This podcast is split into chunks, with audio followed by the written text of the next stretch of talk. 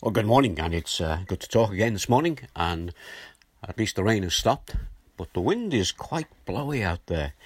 So um, if you do go out for a walk, be well wrapped up and uh, don't get blown over. well, our proverb this, for this morning is actually Proverb chapter 10, verse 16, and this is what it says The wages of the righteous is life, but the earnings of the wicked are sin and death. You know, the Bible has a lot to say about wealth Sometimes money is referred to in a good light, and at other times it's shown in a bad light. Now, this is never contradictory, and I'm reminded at this point of the often misquoted part of Scripture, and it's the phrase, and people use it a lot, and they'll say, Money is the root of all evil. Now, the Bible doesn't actually say that. This is what the Bible says, and it's very important to get this right.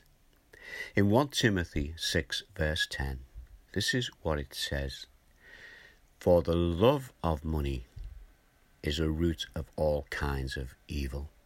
And it goes on Some people, eager for money, have wandered from the faith and pierced themselves with many griefs. So, there's the statement it's for the love of money that is the root of all kinds of evil. And there's a warning in there that we must be careful how we use it. You know, I'm old enough to remember an old television series from the late 50s and early 60s. It was called Highway Patrol, all about, obviously, um, road police. And it starred a man by the name of Broderick Crawford. And it's funny how things stick in your mind. I don't remember much about the actual program itself, but at the end of each show, the main character would close with these words. And remember, folks, it's not the car that kills, it's the driver. I should have said that in an American accent, but I haven't got an American accent. but you can imagine it in a raw American accent. Remember, folks, it's not the car that kills, it's the driver. Wealth, like the car, is all about whether you use it or you abuse it. This proverb gives us a contrast between the use and the misuse of money.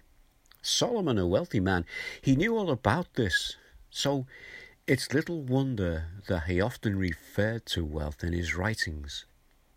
He's giving us advice based on how he used his wealth. In his life, the wisdom that God had given him helped him to do that. And his inspiration to write it down in the passages that we have in the Bible that are accredited to him. This not only comes from his life experience, it comes from his experience of knowing God and his writings are by the guidance of the Holy Spirit. So when we come to them, we mustn't miss the deeper application of his words. Every situation in life dealt with here with a godly influence. So the wages of the righteous is life. The real wealth of a Christian is in the heavenly treasure that we have in Jesus. And Matthew tells us this in his gospel. It's, well, Jesus tells us this in Matthew's gospel in chapter 6, verse 19 to 20. This is what Jesus says Do not store up for yourselves treasures on earth, where moth and vermin destroy, and where thieves break in and steal. But store up for yourselves treasures in heaven, where moths and vermin do not destroy, and where thieves do not break in and steal. One way that we store treasure in heaven is by wisely using what God has given us here while we're on earth. Let's look at the rest of the proverb and see both sides of the coin. But the earnings of the wicked are sin and death. We see that one way that the proverb talks about leads to life and the other to death. I think the Apostle Paul sums this up really well for us when he wrote to the church in Rome, Romans 6, verse 23. For the wages of sin is death, but the gift of God is eternal life in Christ Jesus our Lord. So the wages of sin, so the results of sin is death. This is eternal death. It's physical death as well. Well, that goes into eternal death. But the gift of God, the gift, something we cannot earn, but God offers, is eternal life that is after this physical life. And it's not in us, it is in Christ Jesus our Lord and what he did on Calvary's cross. As believers in Jesus, let us live according to God's word. And if we are not believers in Jesus, why not trust his words and take him as your Saviour? Let's pray together. Father, we do thank you again for the words that we've looked at this morning, which have been very brief. But our Father, we know that by the power of your Spirit, you can give us understanding.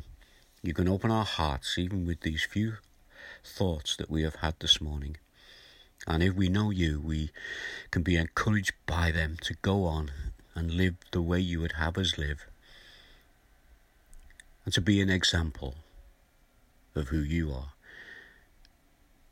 And our Father, we would pray for any who do not know you as their Saviour and ask that you would open their hearts, their minds, and their eyes, that they might, excuse me, come in true repentance and accept what you offer salvation through the power of your death and resurrection.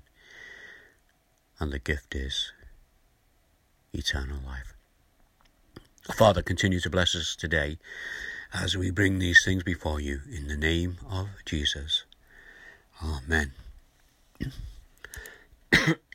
Excuse me. That is just a little uh, morning cough. It's nothing to do with coronavirus. So don't worry. So, Proverbs 10, verse 16 The wages of the righteous is life, but the earnings of the wicked are sin and death. One verse to finish with Romans 1, verse 17. For in the gospel the righteousness of God is revealed, a righteousness that is by faith from first to last, just as it is written, the righteous will live by faith. Let's go on today and uh, let's continue to bring to mind these things that God has given us. So I'll be back tomorrow. So in the meantime, may God bless you and bye for now.